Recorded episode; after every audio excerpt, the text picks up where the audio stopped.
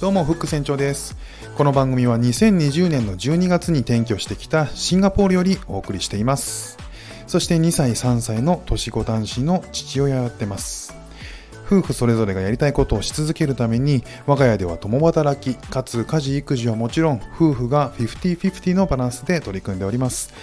家族、子育て、仕事などなど、全部大事にする欲張りライフスタイルを実現するべく、試行錯誤、宿泊しております。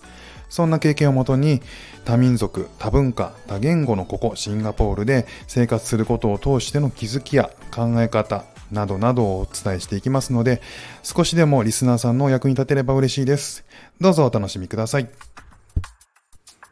2月の17日水曜日、シンガポールの時間は9時19分です。日本は1時間違うので10時 ,10 時19分ですね。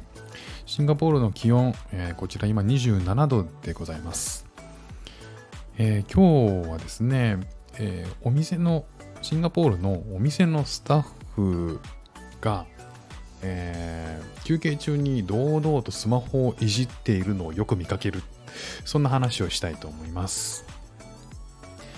えーシンガポールでカフェに行ったりとかご飯を食べたりとか、えーコンビニ行ったりとかするときに、まあ、店員さんのこう様子っていうのは、まあ、自然と目に入ってくるじゃないですか。でまあ日本の暮らしがね僕はずっと長かったというか、まあ、ずっとシンガポールに来る前はそんなに海外の経験とかなかったので、まあ、基本日本の、えー文化にまあずっと触れてきたと,、えーとそんな、えー僕がですねシンガポールに来て、えー結構ね、えーとその店員さんの雰囲気が日本と違うなーっていうのをよく感じたので、えーお話ししたいと思います。で、えー、と僕がこの収録でよくお話ししているホーカーセンター、えーとシンガポールの、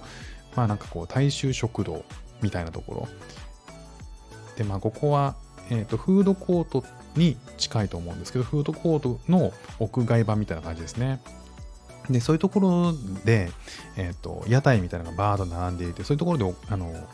まあ、食べたいものを買って、えーご飯を食べるんですけどそのそういうところにいる店員さんって、まあ、基本的におじちゃんとかおばちゃんとか、あのー人がやっててですねそういう人たちは、まあ、みんな基本的に元気がいい感じですね。すごく活気があるというか。まあなんか日本だと,、えー、と下町の商店街みたいな雰囲気ですかね。なんかこれ美味しいよお兄ちゃん美味しいよみたいなことを、えーと言ってくれたりとかまあそれで常連になるとああどうもおはよういつものみたいな風に、えー聞いてくれたりしますね。まあ、それがなんかこうおじいちゃんおばあちゃんじゃなくてもまあなんかえっ、と割とそういうところで働いてる人に元気がいいかなっていう気はしますけどね。まあそれはまあ人によるんでしょうけどね。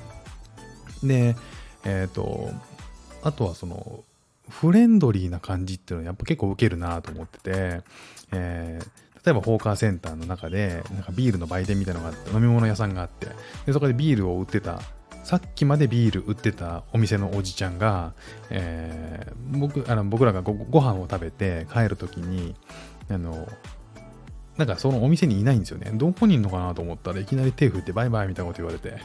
何やってんのかなと思ったら、えっと店の友達なのか単に友達なのか分かんないんですけどもうテーブルで飲んでたりするんですよね。であのお客さんが来たら、えー、とお店に駆けつけて はいはいみたいな感じで、えー、と物をまた売り始めるみたいな。日本ではなんかそのフレキシブルさはなかなかないんで、えー最初戸惑いましたね。でまああのそうかと思えば、えー、とコンビニとかで買い物をしたりするともうムスッとしてる。怒ってんのかなみたいな人も結構いたりしますね。まあ、なんか何も言わずにお金を受け取って返す時も何も言わなくてなんかもうえなんか怒ってんのかなって本当に思うぐらいあの何も言わないとかね。あとレシートをもらえなかった時に「あすいませんレシートもらえますか?」って言ったら「あみたいな感じで めっちゃめんどくさそうに渡してきたりとか渡すって言ってもあのこの取ったレシートを手渡しで僕の方に渡すんじゃなくてもうなんか自分のところで持ってるみたいな あのトイレに行かなきゃいけないのかな？それみたいな感じのえっ、と面倒くさそうな感じに働いたりとかっていう人もいますしねまあ、それは結構多いですけどね。多いですね。あと一番、一番驚いたのは、店員さんが、えっ、ー、と、レジとか仕事中に余裕でスマホをいじってるっていうとこですね。あの、休憩したりね、あのするっていうのはもちろん大事なんで、えーと、休憩時間はあるんでしょうけど、あまあ、あるんだと思うんですけど、えーと、休憩時間じゃなさそうな時に普通にオンタイムでお客さんが普通にいるところであのカウンターで店員さんがスマホを肘ついていじってるっていうね 光景よく目にし目にしますね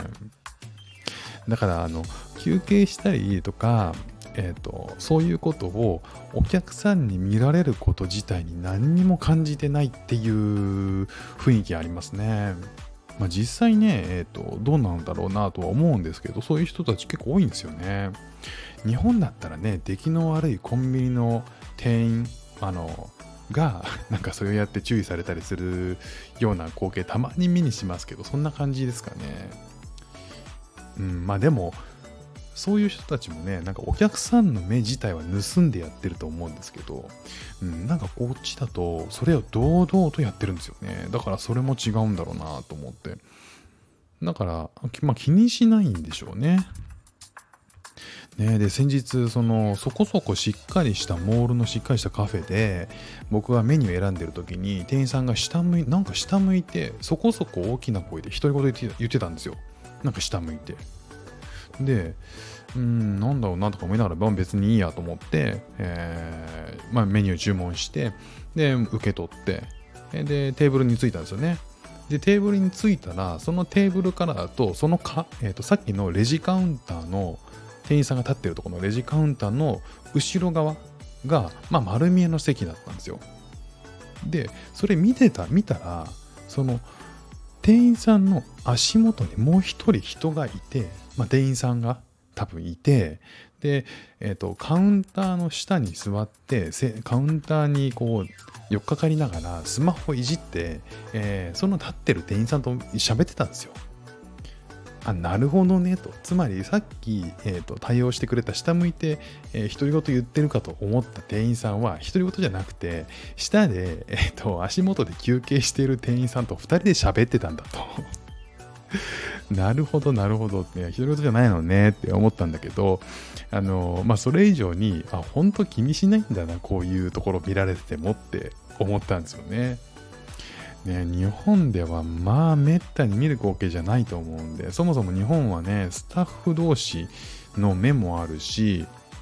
まあそういったね、えっ、ー、と、マニュアルいろいろあるでしょうけど、そもそも大前提、床にね、床に座って、お客さんがいるところで床に座ってスマホいじるんだなんて書かれないじゃないですか。もう最低限当たり前みたいなことがあるから。だけど、えっ、ー、と、それを良しとしてるっていうのは、まあ日本だったらねもう最低当たり前のことそれをやらないっていうことが当たり前なんだけどうんそれ自体が当たり前じゃないのが、えー、こっちなんだなと思いましたね。スタッフ同士のそういった面もあるしマニュアルもあるし、えー、ねマニュアルはないか。だからそういうスタッフ同士の、えー、いやさすがにお前それダメだろうみたいな風な面もあるでしょうし実はねなんかお客さんの面もありますよね日本ってね。だからこう店員さんの態度がふてぶてしかったりとかあのお客さんがこうなんか気に入らないなって思うことがあったらこうすぐ、えー、まあ後々電話があったりとかお店に。とかねなんか態度が悪いお宅のお店のスタッフの人態度悪いですねみたいなまあチクられたりとかっていうのがまああるじゃないですか。だからまあそういうお客さんの目もあるしスタッフ同士も目もあるからまあそれはさすがにやらないよねっていうこともまあえっ、ー、とまあ、自然に監視されてやらないっていう部分もありますよね。まあ、ただ日本は、えーと、お客様は神様っていうね考え方が根底にあって、えー、特に日本っていうのはねそういうのが特別なのかもしれないですね。まあどこがいいとかっていうわけではないですけどまあお客さんとして気持ちがいいのはやっぱり日本だよねっていうのはまあ改めて感じましたね。まあ、日本はこうサービス大サービス業大国なんて言われますけど海外に来てみて初めてその一辺を見たなというふうにえー、思って思った、えー、今日この頃でした。今日も聞いていただきましてありがとうございました。ではまた。you